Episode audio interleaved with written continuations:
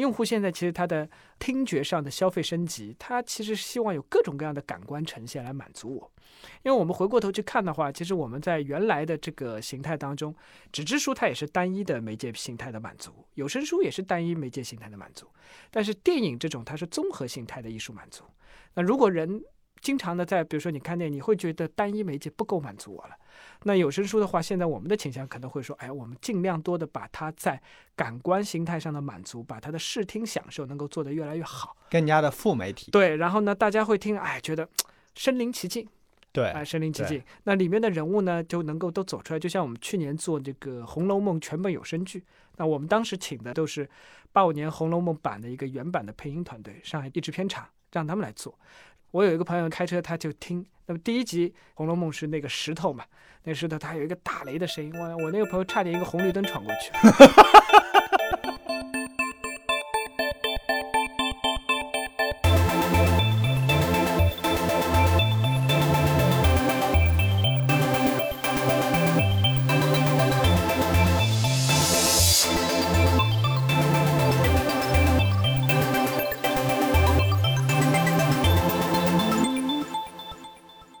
大家好，欢迎来到谈笑风生，我是 Leo。今天我们邀请到两位重量级嘉宾来一起聊一期关于中美有声书行业的一些对比。我们首先呃邀请博龙跟大家打声招呼吧。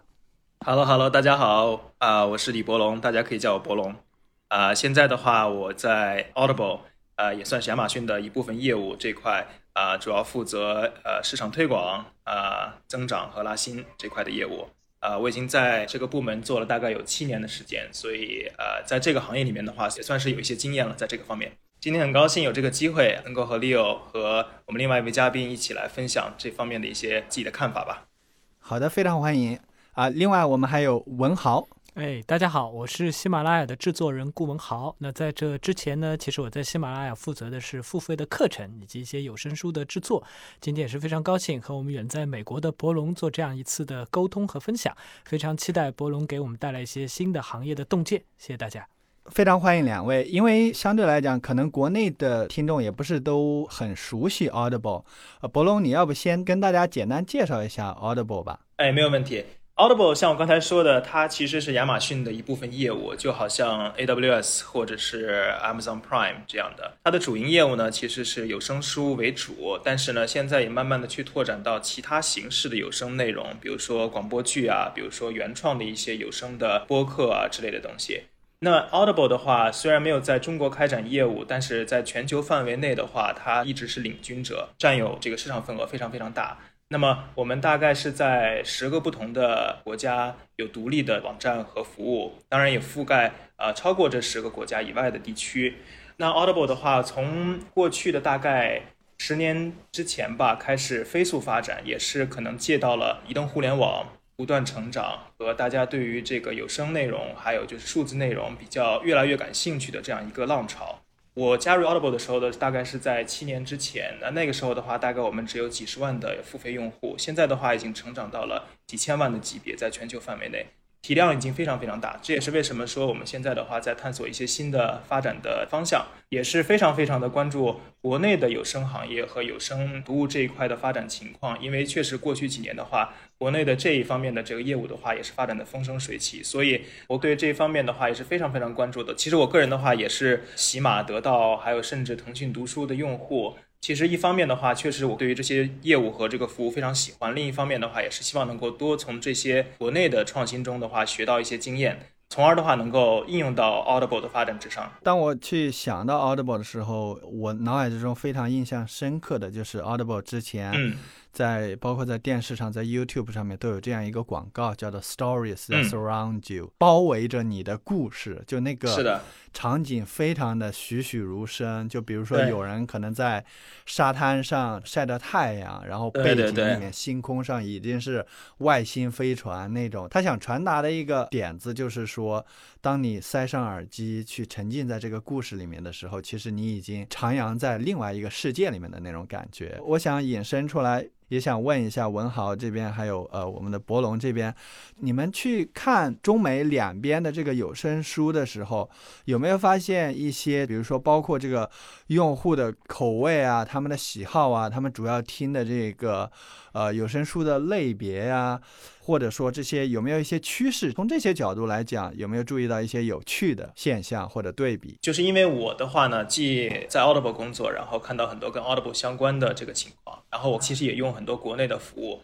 国内的有声书或者有声读物相关的东西呢，其实内容的种类和形式的话更加丰富一些。像美国的话呢，绝大部分人在去消费的时候，在这个领域的话，都是还是以传统的这种有声书这种整本的整本的这种书作为一个主要的一个消费对象。就是真的是出版物，对，是出版物啊。那比如说就是你这个书本身，比如说像最前段时间很火爆的，像那个 Michelle Obama 写的那个 Becoming 那本书。那这本书的话，在我们 Audible 的话，也是就是算是非常长的时间的话，都是 bestseller。那其实它真的就是出版物一个有声的一个形态。美国这边的消费者的话，也是非常非常热衷这种整本书整本书去品。但是从国内的角度的话，我个人觉得，比如说像讲书啊，比如说像很多的这种呃评论啊、评书啊这种类型的内容的话，非常非常的流行。当然，国内的话有一个更加时髦的词叫知识付费了，在这个领域。啊，就是帮你去加工这些东西，然后传达知识。所以我个人觉得，可能从这个角度去深挖一点的话，也可能也能发现，就是说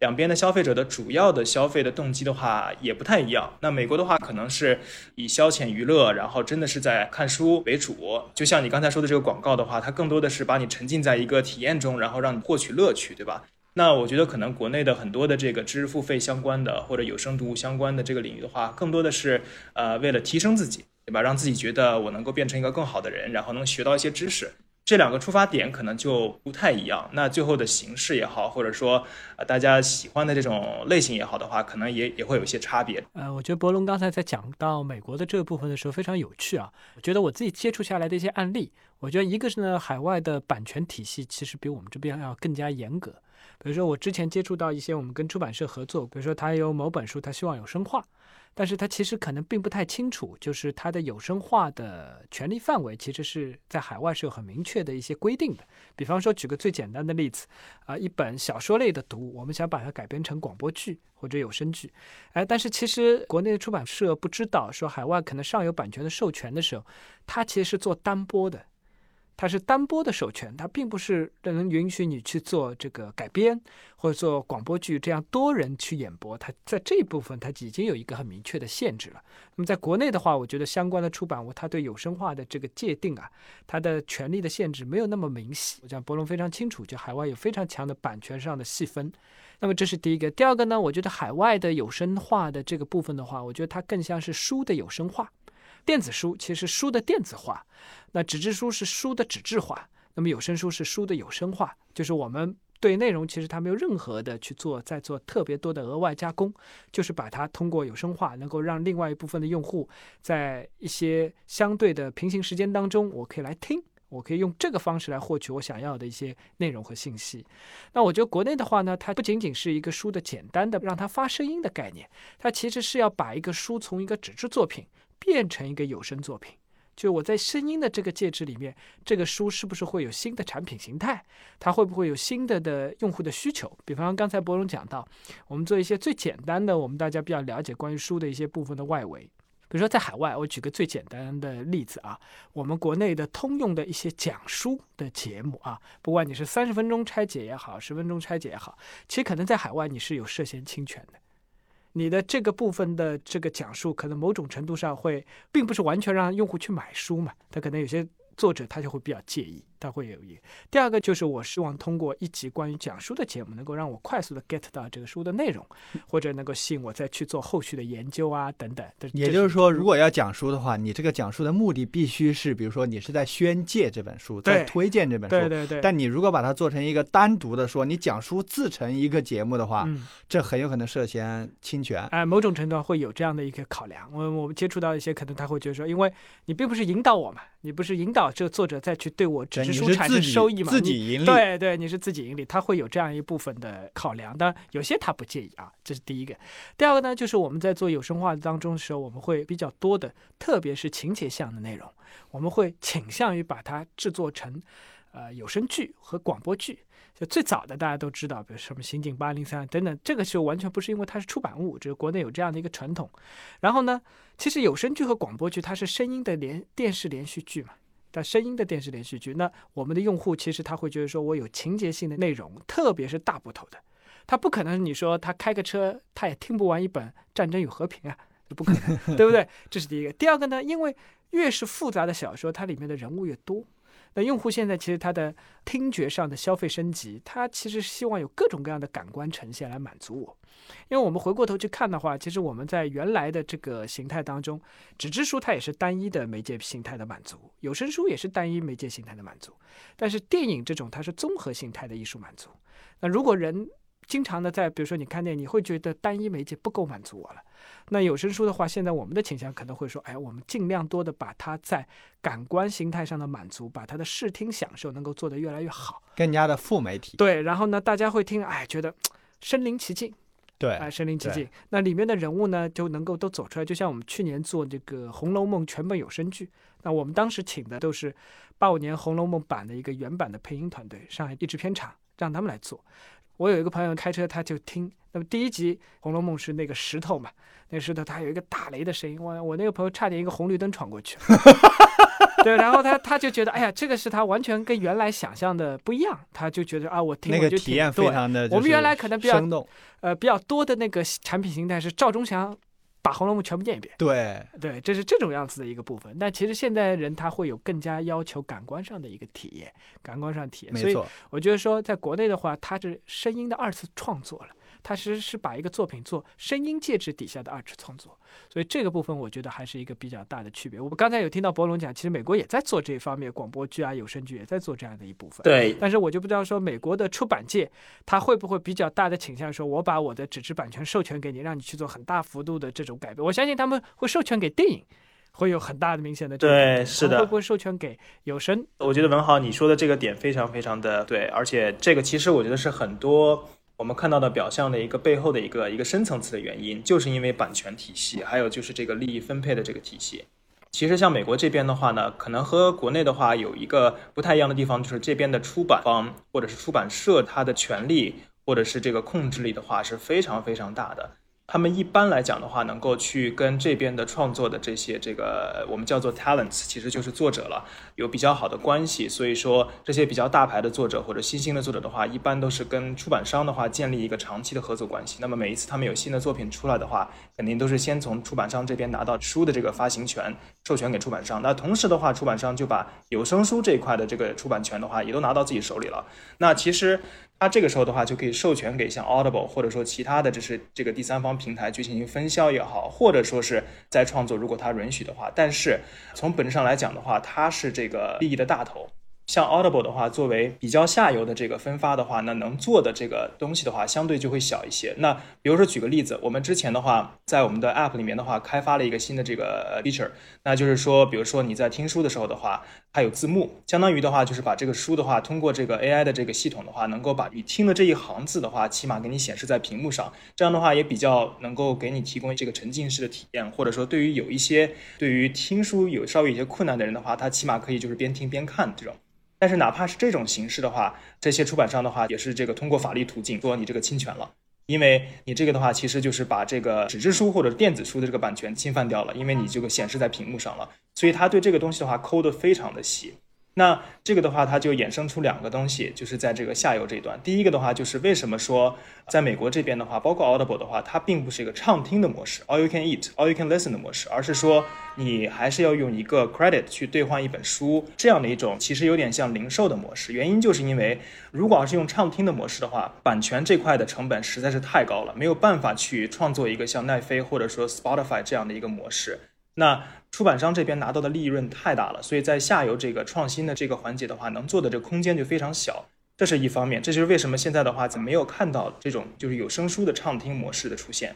第二个这个后果的话，就是我们现在的策略慢慢转向，就是说尽可能去做原创。就是自己去 source 去找这些这个新兴的作家，或者说签这种大牌的作家，然后去拿到第一手的版权。这样的话呢，我们就可以有更多的能力或者说空间去做，无论是有声剧也好，广播剧也好，或者说进行这种二次创作也好，不需要特别的去担心或者考虑 publisher 就是出版商这边的这些诉求或者要求。那我觉得这两个的话，可能是我们看到美国这边这个行业里面发展的趋势。其实本质上的话，都是刚才文豪你说的非常对，就是版权的这个利益分成所决定的。我觉得国内的这个创新模式更多，或者说形式更加丰富，也可能是。和这个相关，就是说国内的我们可能出版这一块的话呢，并没有说像美国这边的出版商这么的强势，或者说这么的能够有控制力。呃，这个的话也可能是其中的一个原因。嗯，因为这里面还牵涉到一个，就两个市场对于作者的既得利益的这个划分。就是比如说刚才伯伦讲到说，美国的出版商他具有很大的话语权，那是因为其实我相信 Audiobook 这边产生的利益还不能和纸质出版产生的利益抗衡。它本身很贵，对，就是说，比如说，它纸质书，它能够为一个作者提供一百万美元，对，但可能你那个部分是十万美元，那你在这个部分的话，我是作者，我是不会得罪出版社的，我肯定会说，哎，我去让这个出版社去帮我经营这部分，因为对我而言，它已经有一个一百万的保底了。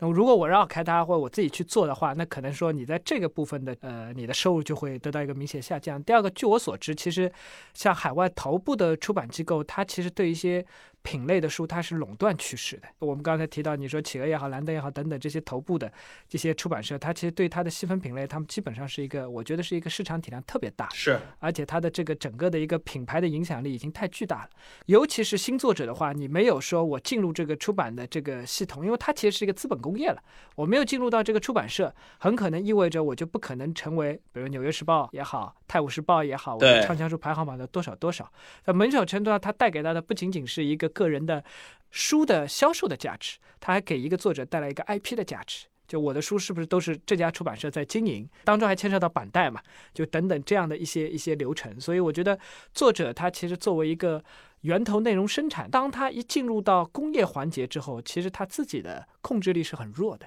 对。但是同时，你的有声这一部分的这个，因为你是下游渠道方嘛，你下游渠道方他在溢价的。关系当中，它其实没有上游那么强，所以它必须的不停的去抬高它的成本。那么这个时候，其实作者的话，我相信他会非常势利的去倾向于他原有的出版社。对于他而言，这是一个最重要的利益保障。他宁愿不做 audio book，对，是但是他不会不做 paper book，对，是的，这个是完全不一样。所以刚才这个博伦讲的说，他们去请一些内容作者到他们那边，其实本质是希望说这个整个的源头内容倒置嘛。我在我的平台上做我的这个内容，我拿到它的原创版权，那我想让我自己变成他的出版商，对，是的，他的代理人，对，其实这样的一个概念，对，是的，是的。我记得之前在这个本科教材，有个学弟什么告诉我，美国一本本科物理教材大概两百五十刀。两百五十美元，所以就在美国，纸质书是一个非常贵的，它也是一个利润很丰厚的这样的一个产业。刚才呃文浩也提到了，其实另外一个比较重要的一个一个可能不太一样的地方，就是说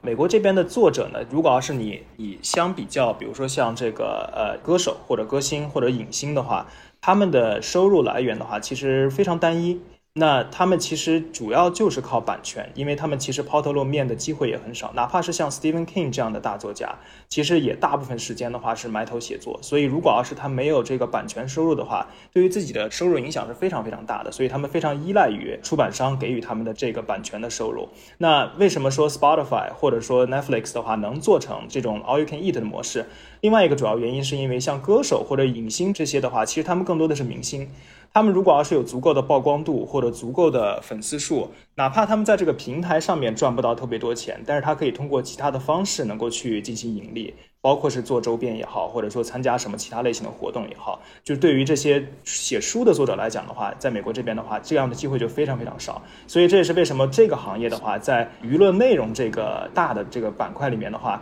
是算是这种呃数字化或者说像这个比较现代的这种这个商业模式转型是最慢的。真的就是因为它的这个现在的这个春丽模式的话，给它的束缚和桎梏非常的多。这个确实也是一个问题，所以它也是一个产业链条里面不同利益相关方的市场地位的一个博弈。对，就是这样。还有一个，因为音乐的付费模式已经瓦解了，听音乐已经单卖单曲单卖模式已经结束了，就是没有人再会买唱片了。就是有有声书还没到音乐现在的这个 paper book 纸书这件事情没有到瓦解的地步，对，还没到。但是呃，音乐它已经被瓦解掉了，就不存在现在人还买唱片这件事情。那包括视频也是。对，所以这个你看，呃，唱片其实你就可以理解为是一个纸质音乐嘛。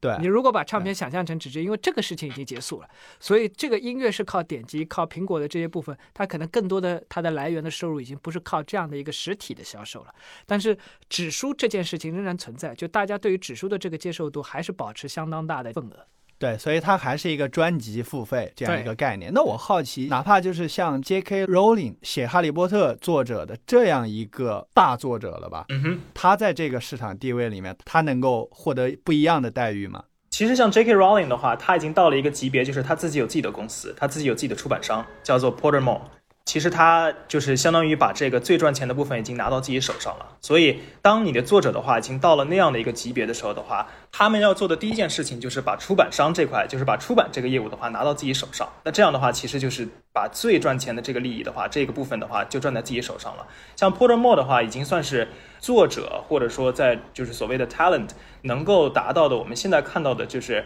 呃，在商业这个模式上面的话，最牛的这种形式了，因为它几乎除了这种分销以外的话，把所有的其他环节从头到尾全部都自己吃下来了。所以，像 J.K. Rowling 这个现象还没有普遍，所以整个的大的市场环境还是作者们是弱势的。对，肯定的。那像 J.K. Rowling 这样级别的作者的话，估计全球范围的话，你仔细数也就数出来两三个，估计最多了。而且可能十年才出一个。对，所以还是大出版社把持的这个行业，他们决定的这个现在至少美国这个有声书行业还是得走这种单集专辑付费。其实出版商之于这个书或者有声书这个行业的话，就好像好莱坞之于电影或者说这个视频这个行业。其实当时的话，像 Netflix 以 Netflix 为主这样的新兴的这种互联网的这个平台的话，算是奇袭了，奇袭好莱坞。其实像刚才文豪说的，大概在十年、二十年之前的话，如果要是你是一个明星，或者你是一个导演，你如果要是不想通过好莱坞，然后能够变得非常有名，或者说能够能够直达很多的这个观众的话，几乎是不可能的，因为他把这个整个的利益链条或者说这个渠道的话都垄断的死死的。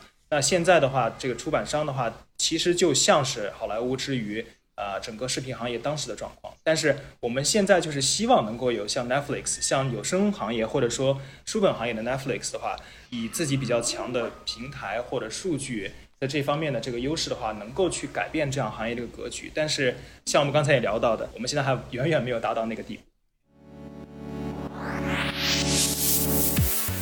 这里是谈笑风生电台，一个由喜马拉雅战略投资部发起的访谈类节目。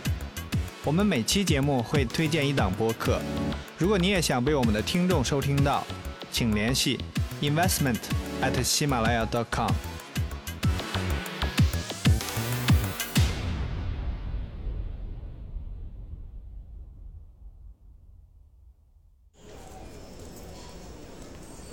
東京メトロをご利用くださいましてありがとうございます。この電車は渋谷行きです。 每座城市都有自己的故事，每片土地都有最独特的声音，每个人都收藏着一段迷人的过往。Say goodbye. Bye. Goodbye. Over. Later. 于是我们决定在午夜时分起飞远航，去做一名城市探访者，去成为一个世界观察家，或者。只是一个充满好奇心的家伙，在午夜飞行的世界里，我们用声音收藏万水千山，以飞行遇见宇宙中最有趣的那颗星。现在我已经登机了，在晚了二十多分钟之后，距离二零一四年结束还有不到一个小时的时间。我现在是在日本的和歌山的街头。现在在我身后，呃，大家听到的这个声音，就是在市艺所门口一个非常有活力的乐队，他们正在给来往的行人演奏一首非常好听的歌曲。午夜飞行是一档关注旅行、城市文化与生活的播客节目，力求用声音呈现多彩的城市故事。本节目由 Marcast Media 制作出品。我是 VC，在这里欢迎每一个渴望飞行的你。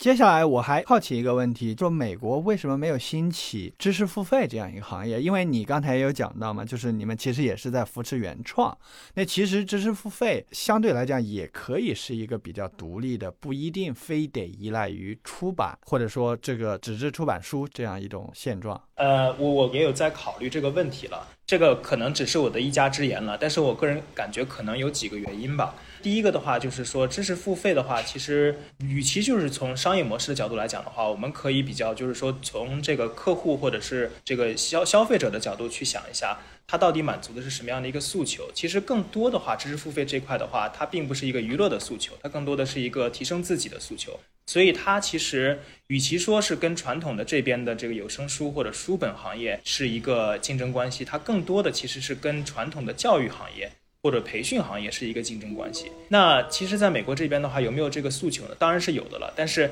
这个诉求的话，很大一定程度的话，还是被传统的一些教育的这些这个行业或者公司的话相垄断的。那比如说像这边的以大学为首的这些传统的教育机构的话，其实它也是非常强势的。这边他们的这个对于社会人士的一些培训。或者说一些教育的话，其实他们的这个提供的内容和服务非常多，包括课程，包括线上线下，包括有声的，包括纸质的，几乎是全品类的覆盖。其实我们也发现了，作为一个相对比较成熟的，或者说已经非常有建制的一个消费的市场的话，你要想改变这个消费者的消费习惯，其实相对是比较难的。它不像一个新兴的市场，一切都是新的。那很快你就能够建立一些新的消费习惯。像美国这边的话，我感觉大家对于教育或者提升自己的话，呃，首选的途径还是以比较传统的这些渠道，包括教育机构、包括学校、包括一些比较官方的一些这个以教育为主的这些传统机构作为首选。那么新兴的企业如果想起来的话，就会有个非常非常困难的一个教育市场的过程。这就好像移动支付一样。当你的这个信用卡已经普及到了一定程度的时候的话，你的移动支付想要起来的话，那要花费的力气是要比在国内要花费要大得多得多的力气。这个我觉得是一个比较重要的一个原因。第二个原因的话，其实我觉得还是跟版权相关的，就是你做这个知识付费，你或多或少的话还是会提到，或者说你会引用到一些素材，或者说会去以某些这个书或者说内容的话作为基础。去进行拓展、进行延伸。那比如说像得到的话，像罗胖经常他去用一些书本去进行一些延伸，然后去讲这个东西，对吧？那你在美国的话，这个很有可能就会产生各种的这个版权纠纷或者说利益纠纷。所以你在内容创作上面的话，遇到的这个束缚的话，其实也很大。那这样的话，你的这个产品或者服务的话，对于客户的这个服务这个效用的话，到底有多大？谁都说不清楚。那我刚才说了几个，可能是算是比较大的挑战，但是其实我我我们也能看到，就是在美国这边或者在西方这边的话，也有类似的这个服务和企业的话，已经慢慢在起来了。比如说有一个企业叫做 Blinkist，这个的话其实就是讲书模式，十五分钟给你讲完一本书。然后他们的话其实主打的呃还是这个个人教育和个人成长。那你看到他们的广告的话，基本上都是说，哦，这些 CEO 每每年读多少本书，他们哪里有时间，怎么样挤出来的？那么我们这通过这个服务的话，你也可以就是完成这样的一个目标，或者进行一个个人提升。其实也是有企业在进行探索了，只是说它没有像中国那么样的这个发展的迅速，或者说这个做的风生水起。那从消费者的这个角度呢？嗯。呃，刚才其实博龙讲到这个部分的时候，我就在想啊，知识付费，其实我自己有一个观察，或我有个想法，就是我觉得知识付费我们分两点。第一，我们先从那个付费的角度来讲，它核心嘛，其实知识付费和我们原来。学校在老师的上课，或者你在平时听别人有什么区别？其实很多人是做知识分享，现在我们要把它变成知识付费。我觉得这里面最大的一个中国和海外的一个区别，我一直讲这个部分，就是我觉得海外在知识的分享和对于知识对于个人的作用的满足方面，它是供大于求的，它的市场供给是供大于求的。呃，我们有一个罗振宇，但是可能在美国有数百个、数千个、数万个社区罗振宇。他就在讲这个部分，这是第一个。第二个，我一直是这个观点，就是我觉得我们知识付费其实是在做一个补偿。这什么补偿呢？就是我们大家知道，虽然我们现在都在讲，但是可能我还必须要承认，就是我们在绝大多数每个人的受教育的过程当中，尤其是在从小学到高中的这个阶段，我们的通识教育是缺乏的。我们绝大部分，我不知道大家有没有看到前几天南京的一个新闻，南京有个中学高考没有考好，家长就跑到那个。学校门口就去闹，为什么呢？因为这个学校搞素质教育，校长要搞素质教育，没有搞应试教育。然后导致这个学校呢今年的一本的录取率不够好，然后呢家长就去闹。那我们可想而知，在今天我们的整个的社会的经济需求当中，我们绝大多数小伙伴，尤其是并不是一二线城市的小伙伴，他们其实他整个的受教育过程当中还是以学校教育为主的。那么我们看整体的知识付费那个部分，其实我们一直在强调，它会给人大家更广阔的眼界、更开阔的可能性。那这个部分其实我觉得是在补我们原来在整个的学校教育体系当中它无暇顾及的那一部分，它去通过社会补给来供养。但是在海外的话，我相信博龙非常清楚了，海外的。我们的整体的美国的这个中小学教育当中，它有相当一部分已经完成了这样一部分补给。比如说，我的一位呃作家的一个朋友，他的儿子他是国内嘛，他华人，他到了美国之后，他有一次偶然看他高中儿子看的书，他吓一跳，就是他们学校里要求他儿子开始把莎士比亚全集在这个暑假看完，然后要撰写相关的读书报告啊、研究笔记啊等等。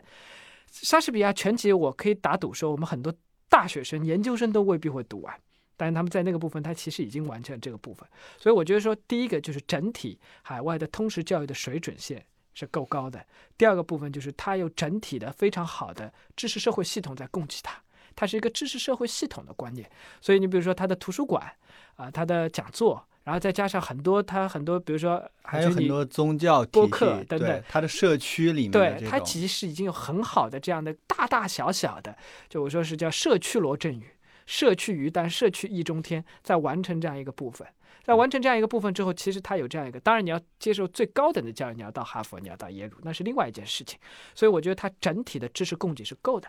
但是在国内，我觉得说整体的知识供给是不够的。那么在这个部分的时候，你就会觉得说它出现了供和需之间的矛盾。那这个时候，我们的付费的需求才会成立。这就深刻了，讲到了两边的这个文化里面的这种整体的这种呃，一个是文化，另外是这个，比如说整个宗教或者说同时教育体系，包括言论体系吧。对言论体系，你也讲到言论体系，就美国整天电视上可能都在辩论很多很社会底层的，就是包括政治，包括种族，对吧？包括大家的文化差异，就电视上所有的东西都可以拿出。来去辩论，然后这个可能其实也是潜移默化之中去提高通识的一点，然后还有人家的这个教堂，对，所以比如说像国内可能需要去有一些情商的一些这种知识付费的课程，但是可能在美国这边可能就是通过日常的一些教堂的或者是说朋友社交去提高了。对，就是我们有一个概念的误会，就是其实呃社会当中的知识场，它的第一知识场是学校。但是起到承担知识场这个作用的地方，其实不仅仅是学校。我就说中国古代就可以了。陈丹青的老师不是木心先生嘛？他写过一篇文章叫《海伯伯》，他没写完一篇很短的文章，就写他他家里很有钱，他有一个佣人，小时候就照顾他。这个佣人肯定也不识字的，传统中国百分之九十的人是文盲啊。然后呢，就给他讲很多故事。然后他就说，其实中国古代中国人他也有知识场的。你最好的，比如读书人，这个是极少数、极少数的人才能读书的。他可能是通过儒家系统来完成私塾、学院、书院来完成整个教育体系。那没钱的人、没文化的人怎么办呢？他可能通过什么？他可能通过看戏啊。满族人，举个例子，他当年打入关中的时候，他其实很大程度上是靠看戏。他们最爱看的就是三国，他靠看戏来学。那么再接下来，他靠什么？他靠非常简单的教材。我们今天看到所谓《唐诗三百首》也好，已经被经典化了。但是在那个时候，《弟子规》也好，这个《千家诗》《千家文》，这个就是最简单、最简单的普及教材。甚至各种鬼怪神话传说，对，它就是要靠这个东西，就是它是靠什么？它是靠整个社会不同阶层的人的这种体系，来完成这个社会的知识供给。所以我觉得，可能在美国，它的很多这样的角色很多。很多就比如说有些主持人可能就是这个角色，很多的就像你说的牧师可能是这样的角色，那还有很多志愿者是这样的角色等等。所以我觉得在这一部分的话，它的供给，而且这些都是免费的，所以在这样一个情况底下，你很难让他再去付费。对，比如说我长期听 podcast，可以听到很多免费的内容，你再说突然出来一个东西让我去听，我说这边已经有海量丰富的，而且是有深度的免费内容了。对。对，然后你你就海群，你告诉我，你说你觉得有什么本质区别？我一定要掏这一百块钱。对，而且其实从需求的角度的话，也是有差别的。其实我在这边生活了大概十年以后，我发现其实绝大部分的美国人生活的非常的就是安逸的。他们其实并没有说啊，一定说自己要变得有多好，或者说一定要怎么怎么样，要出人头地怎么样。他们对于自己现在的这个生活或者轨迹的话，是非常的满意或者非常的满足的。其实像知识付费这个东西的话，你还是需要有这种比较强的这种个人的这种诉求，说我一定要去呃多去了解，然后如果要是不了解的话，我可能就会被竞争所落下。这种大环境的很多的时候都是 peer pressure。那你这种情况下的话，可能就会呃形成这样的一个氛围。但是在美国这边的话，其实你说你真的说是要去让这这些人的话每个月花一些钱，然后去所谓的去提升自己的话，其实很多人的话他根本都不在乎。所以这个也是从需求的角度来讲的话，也是可能和国内的一个差别。所以说一供给一需求，这个最后的结果的话就是非常明显的。这其实很有意思，带出来一个很有意思的话题，就是你们觉得听众为什么听有声书？他们的目的是什么？期望什么？嗯嗯，我觉得国内的话啊，国内的话有这样几点，第一个就是。呃，从客观角度来说，有些是不方便，也不方便。我举个，还是举刚才《红楼梦》的例子。我做完《红楼梦》的时候，我发现其实用户真的比你想象当中有意思。你知道，《红楼梦》的那个很多的用户，他年纪比较大。我有好多作家年纪比较大，五六十岁的作家都有跟我说，他说：“文豪，你拿个那个《红楼梦》的那个对话吧给我，等等，让他听这个部分。”我后来其实有点，而且我说：“你这个不都是知道的吗？你怎么要听？”嗯，他们跟我说什么？你知道？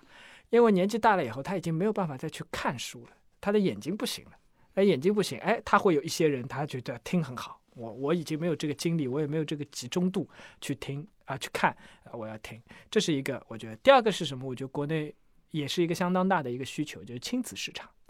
就亲子市场，我觉得听这个需求是很成立的，因为第一小孩不识字，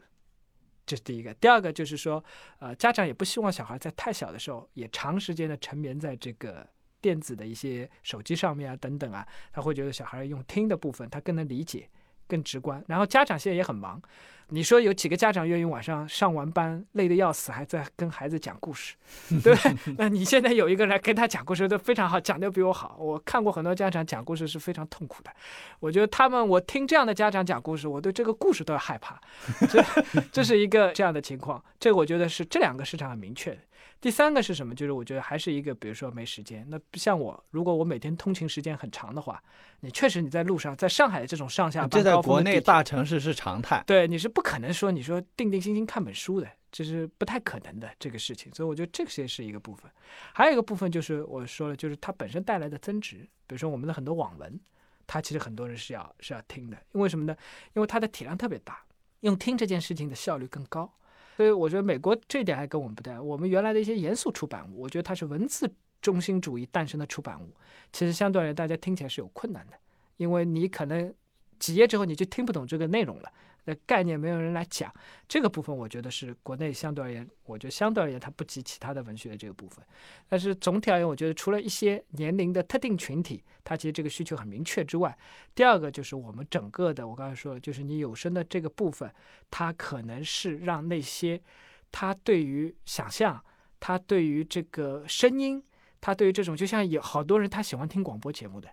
他其实喜欢这种样子，他这一部分的群体，他是有还是比较明确的需求。对我其实觉得，从用有声书的这个角度的话呢，其实中美消费者的消费习惯的话，或者这个呃本质的诉求的话，其实还是有很多的类似的地方的。比如说这边的消费者去用有声书的话，其实也很大程度上是因为你可以 multitasking 嘛，对吧？就是你在做家务也好，或者说去运动的时候也好，或者说通勤也好，你可以把这个时间利用起来，然后就像刚才。也有说的这个 campaign 一样，就是 story surround you，对吧？你不需要就是说，就是把这个 story 放下。其实我觉得我可以补充一点，其实从内容的这个分类角度来讲的话呢，呃，我发现美国市场的消费者的话，其实更多的时候的话还是呃以消遣或者说娱乐为主的啊，而不是其他的一些诉求，比如说个人发展啊之类。因为举个例子，其实呃 Audible 的话，除了我们的主打的这个 membership 以外的话，还有曾经出过另外一个会员，就是专门的叫做呃浪漫书专辑会员。那相当于这个会员这个区呢，其实它就是有几千本以这个爱情小说或者是浪漫小说为主的呃书，然后你可以畅听啊，你只要是付比如说一个月费的话，你就可以畅听。为什么会当时就是开发了这样一个产品？就是因为我们发现呃我们在整个所有不同类型内容的这个有声书里面的话。这种爱情小说或者说这种浪漫主题的小说的话，其实是最畅销的之一。呃，它有一个非常非常大的一个固定的群体，可能是这个女性群体。其实，在国内也是这样子的，就是有点像这个网文的这种感觉，对吧？其实就是大家真的就是读这个的话，就是一个消遣。那我们当时就说是，那与其这样的话，我们不如就直接做一个产品这样出来，然后给大家这个直接去去 consume 这部分的这个内容就好了。就是你可以从这个里面就能看出来，其实在这边的话，其实消费者的话更多的还是还是去把这个东西当成一种消遣、一种娱乐啊的一种方式。其实这相当于国内的那个叫小会员，相当于是你开辟出来一个呃一个品类、一个子类，然后把这一个子类。然后说，OK，你是可以连续畅听的这个模式，对，而不需要单机付费。是的，其实这一点我在想，它为什么像这个言情这一类的是可以这样子做，是因为比如说，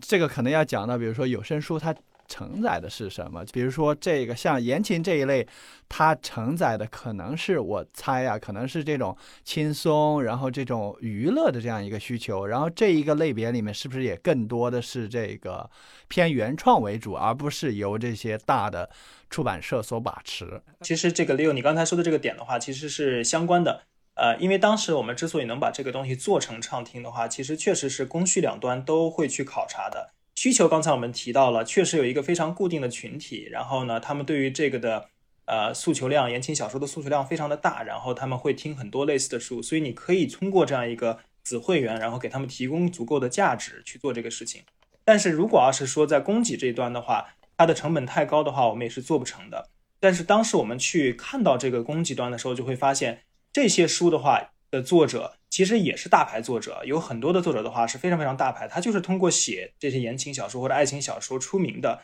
他们的他们是非常非常高产，相比较其他的这些作者，他们一年的话可能就能写出好几本或者十几本类似言情小说。所以对于他们来讲的话呢，这个版权上面的这个成本，就是我对于我们来讲的话，这个收费的话就会低很多，而且的话。对于他们这种高产作家来讲的话，你做这种畅听模式的话，就有可能做得起来，因为它有一个比较大的一个 catalog，有一个比较大的一个书库。那你就这样的话，有可能把这个东西这个成本的话平均下来的话，能够去做成这个事情。所以供需两端的话都能够促成这样的一件事情，这个是我们当时能把这个事情做起来的一个比较重要的一个原因。我觉得有一个是蛮有意思啊，言情小说，海军，你想象一下，八零年代的时候，八九零年代就电视剧热的时候。你看谁先跑出来的？就琼瑶嘛，对对吧？就是这个，对对对，这个我觉得第一个就是它是人类的普世需求，这是第一个。第二个，我觉得有声书它某种程度上它需要表现的品类啊，它有一些要求的。我觉得第一个就是语言要多，就是因为它是声音嘛，你有些东西啊，你转化成有声的时候，你就你就不行了。比如说我举个例子，如果你这部小说大量的说理，大量的描写。但是你的对话很少，你的情节很少，你的人物的状态很少，你转换成有声你就很难了，你就变成默片了。对对，你就变成默片了。它就太严肃了，太多概念、因为理论的东西。因为声音把它就是你只有单一管道嘛，你就是声音的管道。如果你的这个作品里大量的是不适用于声音的，因为你看文字的时候其实是人在想象。你自己在描绘啊山川河流，但是你到那个部分，你其实已经不知道。当然现在还有音效了，我觉得像我们做很多，还其实把这些东西都加上去啊，河流的声音啊，那就好很多了。但是其实我觉得里面很重要的一个部分，就但你不能整个节目都是河流在流啊，对不对？你必须要有语言，就是有声它本身是语言的表达，就是声音，就是语言。所以我觉得言情剧里面它有很多的对白，大量的交流，这些东西可以减少人的倦怠。对。它认知门槛对，而且这些东西是靠着语言推进故事的。它不像其他的东西，它比如说你说一些呃说理性的东西，它是靠着另外的东西推进的，它是靠着逻辑推进的。但是言情是靠着语言推进的，然后再加情节。我觉得这是第一个。第二个，当然它我刚刚说了普世的需求，人对爱情总是向往的嘛，普世的需求。还有一个，我觉得说呃这个有声的这种声音，刚才博龙也强调了，就是说包括它的创作成本。就是创作言情也好，创作类型小说也好，我觉得它整体市场的这个相关的这个创作者它是多的，因为它相对于的门槛啊没有那么多，没有那么多。就好比说你今天写故事会、写读者的人，一定多过写社论的人，写这个长篇学术著作的人，那肯定的他的整个的供给够。我觉得这个也是很重要的。所以我觉得这个言情的这个部分的跑出来，一个是它的品类适合有声化来表达，就是加分。有是让这些品类加分的，第二步就整体的创作人才的市场上的体量是够的。我昨晚是在听这个 Jonathan Jonathan 传，就乔纳森传，就是这个苹果首席设计官。Johnny Ive 他的这个传记，然后我一边听，因为他是单口单播的这种的形式，我一边听我就在想说，呃，他单播其实由一个人念诵嘛，有一个人朗诵，然后同时呢，可能有一些对话的时候还是这一个声音朗诵，我就一边听一边在心里盼望说，你能不能把对话的这一部分，或者说他的这个想法、思想这一部分换一个声音。对，就是他。其实我觉得这个这种表现形式或者说演绎形式上，其实有声书这一块的话，我觉得好像比如说中美也是有一些差异的。而且我觉得这个对于听众、对于一个消费者来讲，其实是他的这个使用体验的非常大的一部分。嗯，这个我觉得是有这个。我相信美国的人工成本很贵。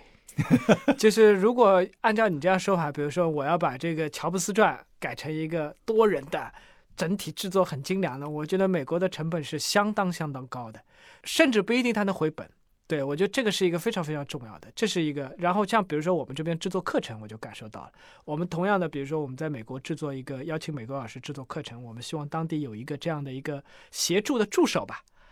那这个人工成本和国内的人工成本，这个完全不是一个量级的。所以我觉得这个，我相信博龙应该很清楚，就是在美国你要制作成这样一个，他要加入很多的后期再创作，然后邀请专门的团队来做，这个人工可能以他现在的经济规模来讲的话，绝对不可能要求每一个部分都能这样来做。对，是的，我觉得人工成本这块的话，肯定是肯定是一个考量的因素。呃，还有一些考量因素，其实我觉得还是蛮有意思的，就是。像有声书的话，尤其像 Audible 这种相对比较大的一个平台或者社区的话，其实它也培养出了很多的非常有名的这个呃，我们可以叫他们就是这个配声吧，或者说叫声优吧，就是他们这些读书的人，其实有很多的这些很有意思的是，有很多的这些这个听众或者消费者的话，他会追一个这个读书人啊，因为他可能比较喜欢他的这个声音也好，或者节奏也好，或者说读书的方式也好啊。所以这个我觉得是一个非常有意思的一个点啊，就是就是有很多人的话会追这个这个读书的人。另外一个的话，其实我们发现，呃，与其把他们转化成这种呃算是有声剧或者是多人表演的形式，其实很多时候的话，消费者比较喜欢什么呢？他们比较喜欢就是这个作者出来读这个书，尤其是你如果是一个名人的话，那比如说像我刚才就举的例子，这个奥巴马，呃，这个 Michelle 奥巴马写的这个《Becoming》，他自己这个 Michelle 本人去读的这本书。那对于这本书来讲的话是非常非常加分的，因为你就会感觉到你是在跟这个作者或者这个名人去真正去进行一个交流在里面。那这种类型的有声书的话，其实是要比纸质书或者说甚至你把它转化成这个多人剧的话都更有吸引力。这也是为什么就是说在 Audible 上面的话，你会看到很多。原作者自己去读这个书的这种情况，当然了，有些作者的话，他可能自己觉得自己的这个这个声音不太好，或者自己不愿意做这个事情，那可能他会他会去找另外的人。但是很多现在越来越多这种作者的话，他自己愿意去做这个事情，他们可能也会觉得这是一个一个比较特殊的方式，能够去拉近他们自己和读者呃之间的一个距离的一个方式。这个我觉得是一个比较有意思的一个一个我看到的一个趋势。这国内也一样，就是国内尤其是一些，比如像我做余秋雨老师的课。呃，余秋老师当然不能比那些声优的这个普通话，对不对？但是我们的用户肯定会觉得，为什么？就尤其在做知识性内容的时候，听众会觉得说，作者的声音是有说服力的，我听了我很幸福，我买单。第二个是呢，你从购物的角度来讲，消费的角度来说，作者进入进来之后，他会让这个产品变成独一无二，它有一个稀缺性。我同样花这个钱，我。我听到了这个原作者来讲，我觉得我很值。但是如果说你给我的都是声优，第一，很多声优我知道他对这个内容的理解啊，他没有原作者认识深透。你听听他读，好像每个每句话都一模一样。就演绎的时候感觉也不一样。对，因为他不理解内容，因为这不是他写的嘛，他其实并不知道说这句话其实应该怎样，那句话应该怎样。当然有很多已经很好了。这个第二个就是某种程度它还是一个复制版。就是，但是用户都希望说，我希望说我的这个作品是独一无二的，我不是一个复制后的版本，我是一个原生的版本，他会觉得它很珍贵，他会愿意买单。对，其实现在也有一些很有意思的发展。就当然，刚才两位讲到，不管是说找一个演绎的这种主播来念，还是说找原作者来念，其实如果是按照美国的标准，甚至按照国内这个越来越高涨的人工来标准，可能以后都是一个非常贵的一一一件事情。比如说，可能现在已经兴起了这个。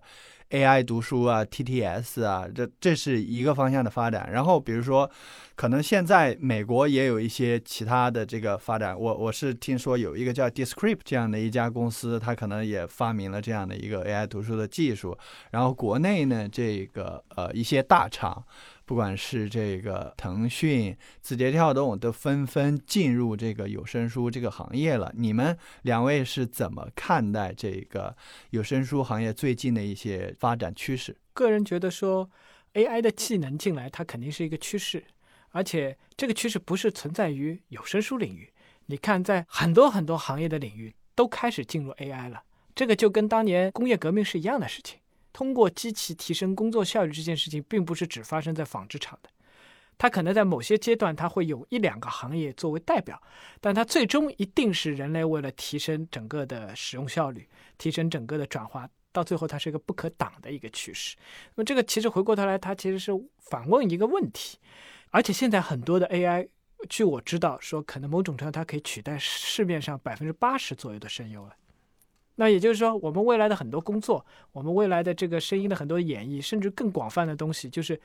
你不能被取代的那个东西是什么了？只有找到那些部分，我们才知道说它可能有个楚河汉界，就是说可以规模化、可以机器来制作的部分，它大量的都会用机器来制作。但是还有一些边界是机器就是制作不了的。它就是有人的独特价值在里面的，那些是什么？可能等到以后，我们再过十年，甚至不需要十年，三年以后，可能探讨的问题就不是说，呃，有声书面临 TTS 这件事情怎么办？因为我觉得这个本质上已经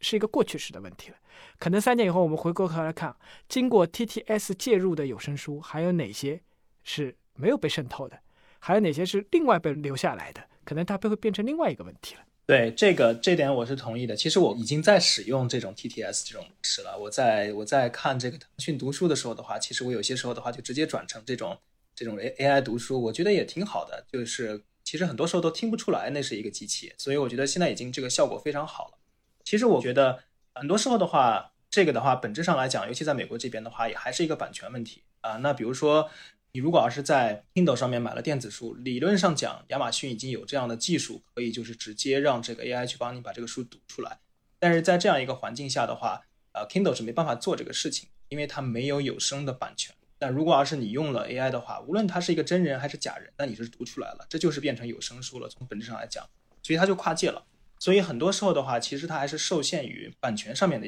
这个限制，在很多的技术应用或者创新上面。那我觉得之后的话，这肯定是一个趋势了。就是很多时候的话，其实当你的这个声优的角色并不是作者本人或者是名人的情况下，其实被 AI 取代的话，几乎是不可阻挡的一个趋势。那之后的话，可能就是要找到这种 niche，就是说在某种情况下的话，可能我们就会用真人，比如说我们就是要去用作者本人，或者说一个比较有名的声优去做这个事情，那这个无话可说。但是即便是这种情况的话，我其实最近也看到一个比较有意思的这个新兴的这个公司。他们做的科技是什么呢？就是让这个声优或者这个作者本人的话，对着这个机器的话说上那么几句话或者几段话，这个机器的话就可以去 synthesize，把你的这个声音和你的这个说话的节奏去用算法的形式的话模拟出来，然后呢，它就可以用这种模拟的方式的话去把整本书读出来，而且这个效果最后非常的好，就是很多时候的话，听众根本听不出来后面的这段是 AI 模仿出来，所以呃，现在这个技术在这一块发展的真的是非常非常的快，之后的话。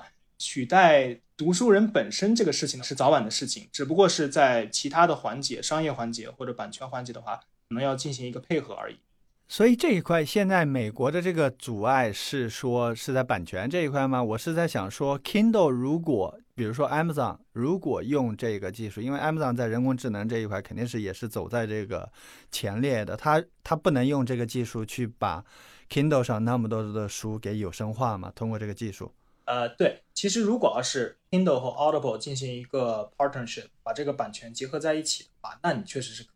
但是 Kindle 本身自己的话，它是没有有声书这个版权，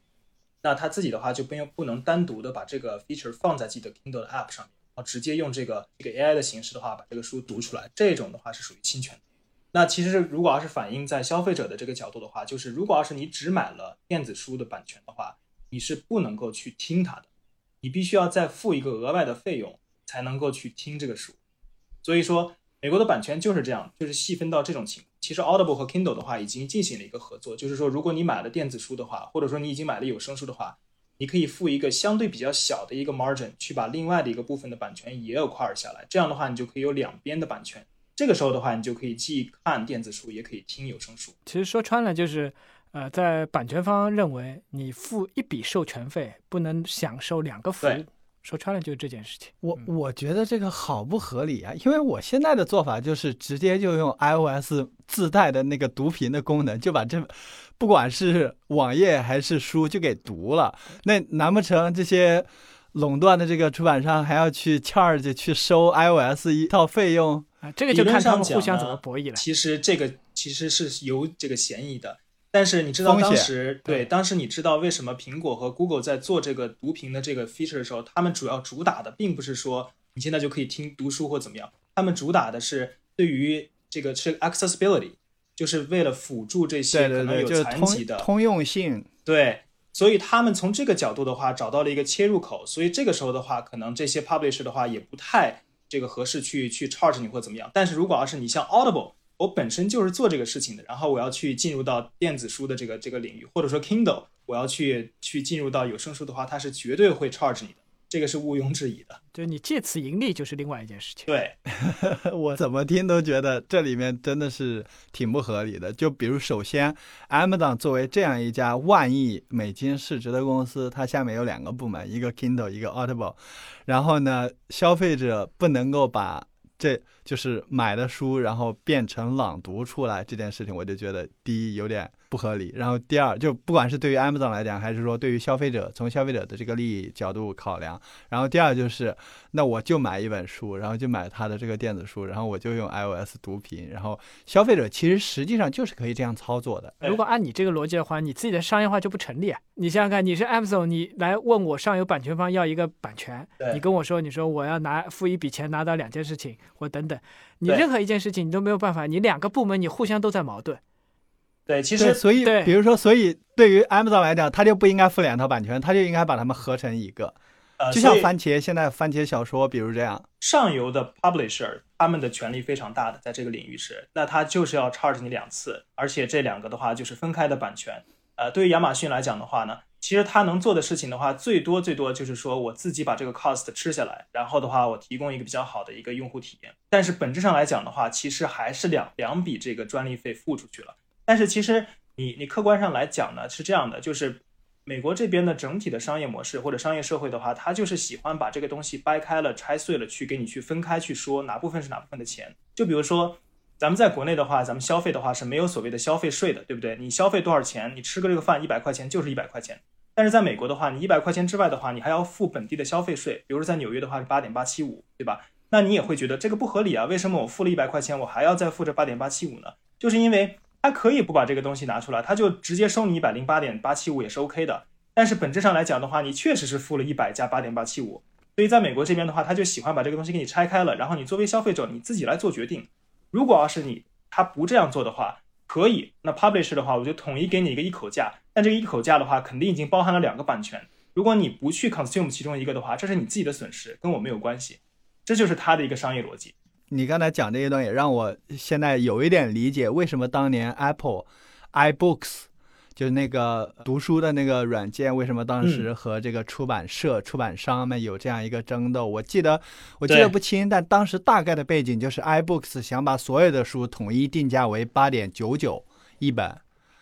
然后后来就是出版社这边就觉得动了他们的奶酪这一种，然后后面最终当然也是说 iBooks 没能继续做下去嘛，后来也是给合并掉了。其实是类似的，也是跟比如说就是后来的话，iBooks 的话，它是希望能够去 charge 百分之三十的这个过路费。呃，如果你有这个印象的话，其实这个出版商的话也是不愿意，因为你这样的话，其实相当于是把他收到的这个版权费的话，很大一部分的话又吃回到这个苹果的系统里面了。所以后来的话，其实你在苹果的这个 iBook 里面的话，是有一段很长的时间的话，你是没有办法直接买书的，你只能去 consume。这个的话，其实对于消费者的话，其实是一个非常大的损失，就是因为上游在博弈，确实这个东西就比较复杂。我感觉总结下来就是出版商这一块比音乐。因为苹果的 iTunes 是最终还是给瓦解了这个音乐嘛，对吧？当然后面 Spotify 又瓦解了 iTunes 到早年的那个单单歌曲收费的这种单曲收费的这种模式，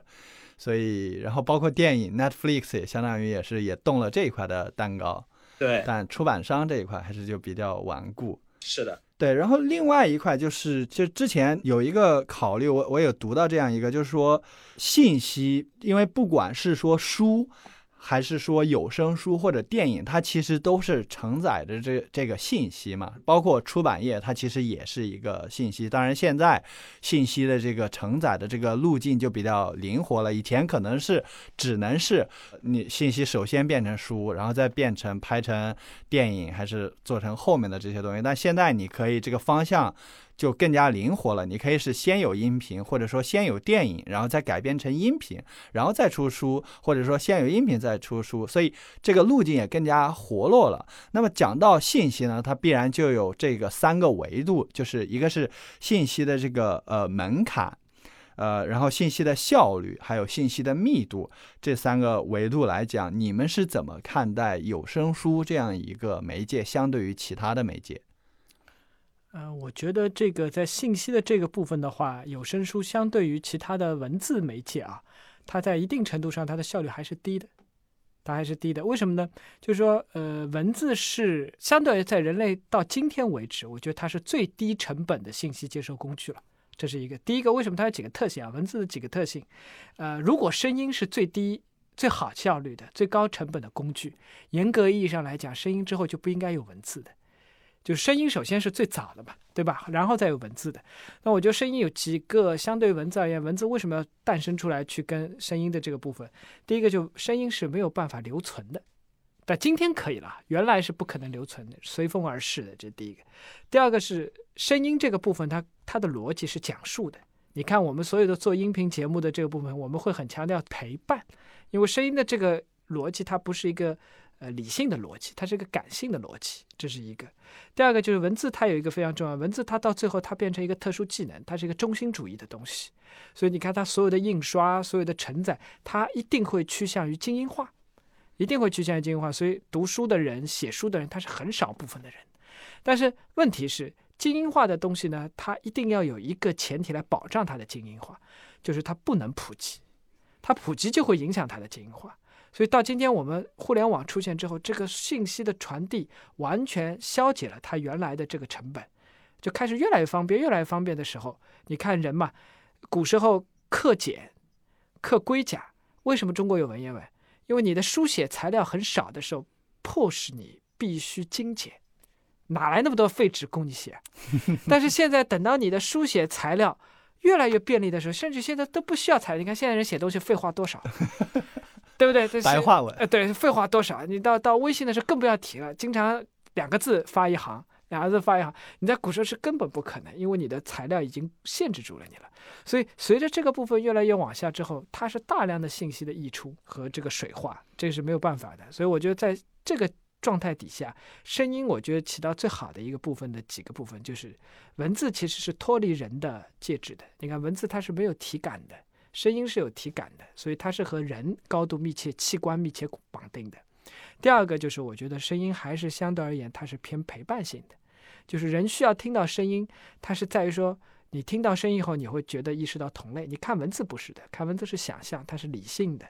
第三个，我觉得说，在整体的效率当中来讲，我个人还是觉得说，声音它的空间在于它另外程度的创作，它其实更多的是偏向于感官上的。它并不现在是，我觉得是，呃，最好的说你是知识向的，有知识向的东西，比如说我举个例子，你数学你怎么用声声音讲？一个数学公式讲下来，我都忘了前面是什么了，对不对？不太可能，它需要视觉。所以你看，我们看 B 站上的很多的那个 UP 主，他有些做一些理工科的东西内容，他为什么要打字啊？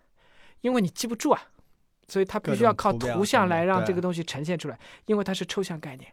抽象概念就要可视化。我们的声音是一个直感形式的，它是直观。它它其实密度比较低，对，就信息密度。信息还有一个是什么呢？人跟声音的时候是人被动，声音主动。我现在在讲话，其实你不能来预测我下一句讲什么的，对不对？但是你看书的时候，其实是你在控制，因为它是一个静态状态，你可以来控制整个完成的效率的。那你听书你不可能，所以很多人他为什么听书他会快或者什么的呢？因为他觉得这个效率太慢了。基本上就是我和 文豪的看法的话是类似的。啊，我想补充的一点就是。我有一次去这个去微软的总部，然后跟他们去谈一些合作之类的项目。他们其中的一个人的话，就是非常非常的激动的跟我说，就是说他非常喜欢的 Audible，然后非常喜欢有声书之类的。然后他说的一些这个观点的话，让我觉得挺有触动的。原因就是他说，我们现在其实非常非常的适应于就是说读书，就是说纸质的这种可视化的东西。但是其实如果要是说你把人类历史拉长的话，在非常非常长的一段时间里面的话。人类是靠口口相传，其实就是这种讲故事的方式，把一些知识或者把一些故事，这个千百年来的传下来的。其实人类纸质的这个大范围使用的话，也就是在过去的两千年之内吧。但是在很长很长的一段这个人类的最早期的发展过程中的话，其实这个讲故事就是口口相传这种模式，其实是深刻的被刻画在人类的这个基因之中的。刚才文豪提到了，其实我们对于。呃，有声书或者有声读或者别人讲故事这个事情，为什么小孩子喜欢别人给他讲故事，而不是喜欢自己听？就是因为这个深刻的就是被刻在了我们的这个一些基因之中的。我们是非常觉得这个东西非常 comfortable。对于很多，尤其是带有感情、带有温度的内容或者故事的话，我更加希望的就是以一种声音的形式去传达出来。其实从信息的这个传达来讲的话呢，我记得好像之前在大学里面上过一个课，就是说，如果你单纯的只是看，比如说一个人给你发的信息，或者说一个邮件的话，呃，你可能得到的整体的这个信息的话，他对方这个情况的话，这个大概百分之二十三十。但如果要是加上声音的话，就会又多出百分之二十三十。最后你如果能看到这个人的话，就又多出百分之二十三十。在声音本身里面的话，它也能够富含一些文字本身并没有的一些。一些信息，或者说一些这个你的情感，或者说你想要表达的一种感情或者调性在里面，呃，这就是为什么我觉得从人类的这个需求来讲的话，哪怕这个现在的纸质的话非常非常的这个 accessible，非常的这个简单，非常简化，但是这部分的底层的需求的话是永远都在那个地方的，所以只是我们需要找到一个比较合适的一个切入点或者一个形式，无论是说将来把这个比较单调的这个呃单人独播。或转化成多人的这种广播剧的形式，还是大力的去邀请，比如说原创作者去做这个事情，或者其他的一种形式，无论是哪种形式，但是我觉得有声读物或者有声书这个领域或者这个诉求的话，是永远在这个地方的，只是我们需要找到一个比较更加现代的，或者说更加相关的一种形式去给它呈现出来，满足这种诉求。这也是我们现在一直在去探索的一个东西，尤其是在 Audible。对我我是这么看这件事情的，我觉得，包括你们刚才其实也都讲到这个小孩子听故事这样一个需求，其实我觉得声音它是一个非常，我我把它叫做低门槛，也就是说，哪怕你还不识字。你就已经可以开始通过声音来接受信息了，但它呢，可能它输在密度上，它的这个信息的密度是没有这个图文浓厚的，也是没有这个视频浓厚的。然后呢，它的这个效率，因为它密度低嘛，你你可以说它效率高，因为你在做家务、做别的事情、通勤的时候，你也可以去听它，但它的这个单位时间里面。传输的这个呃密度啊，其实不是一个非常有效率的，而且就它尤尤其是互动的时候，它它是双向嘛，没有办法并发的，所以从这个意义上来讲，它可能又不是一个非常有效率的这样的一个。呃，一种媒介，所以呃，因为时间关系，可能最后一个问题想请问一下，就是说你们怎么看这个呃有声书这个行业，或者说甚至说大一点，呃，未来这个信息这个传导媒介也好，信息流它的这样一个未来，你们怎么看？我个人觉得有声的这个部分，第一个它作为一个需求，人类几千年都是在。刚才就像海军讲了，它门槛低嘛，门槛低的东西其实它相对于比较容易存活。如果这个东西特别复杂，它就容易消失，这是第一个。第二个东西，我觉得有声可能它面临的一个最大的问题就是，以后不太会出现。个人觉得说，它可能会有一部分的纯有声，但是它现在面临的最大的问题就是，你还有很多复合感官的。就未来如果上网越来越方便，五 G、六 G，你也不知道七 G、八 G，如果越来越方便的时候，那那个时候。其实我觉得会出现的复合感官的东西会越来越多。我个人觉得说，人类未来其实复合感官的工具的满足会越来越普遍。它不太会再完全的，它会有一部分，就像我们说纸质书，它还会有一部分人很喜欢。但是可能未来有更好的一个阅读方式，对待普世的人而言，它可能会有更多的这个来满足和拆解的一个工具。可能未来就是全息的了，都不是说 VR 什么对，就是就是不存在一个单一有声的概念了。其实站在商业的角度的话，其实很多事情很复杂。我们刚才也提到了很多什么版权啊这那的。但是说实话，如果要是我是纯粹的站在一个消费者的角度的话，我比较期待的是各种类型的内容形式的话，能够一个比较统一的形式能够展现给我。就是比如说。现在包括就举个例子，以亚马逊为为这个例子的话，亚马逊内部的话，其实有非常非常多不同的这个会员或者说这个媒介形式，包括 Kindle，呃，它的这个畅读啊，包括 Audible 畅听这这些这个有声书，包括 Music，包括 Video，其实有很多繁杂的东西。但说实话，我如果要作为一个消费者的话，有些时候的话，我就是真的希望能够以一个有声的形式去听。比如说我在做一些东西的时候，但是有些时候的话，我就希望能够坐在沙发上，把我的 Kindle 拿起来，然后去读。有些时候的话，我又希望能有个沉浸式的体验去看这个东西。比如说哈利波特的这些粉丝，他们现在能做的事情的话，就是把这些所有的会员都买一遍，然后呢，就是重复的去付费，而且他们之间的交互非常的差。比如说我听到一个什么什么地方的时候的话，我没有办法直接 pick up 在一个这个影视或者说这个电影的这个环节里面去。呃，如果要是说将来能够有这样的一个能够把这些东西打通。能够给消费者的话提供一个非常非常全面的一个一个消费娱乐的这个内容的这个平台，或者说一个会员的话，其实我个人是非常非常期待这个东西的出现的。当然了，这个背后的话应该会有很多的这些商业上面的东西需要去解决。但是如果要是纯粹的从一个消费者的角度来讲的话，我觉得这个是我最期待的一个未来。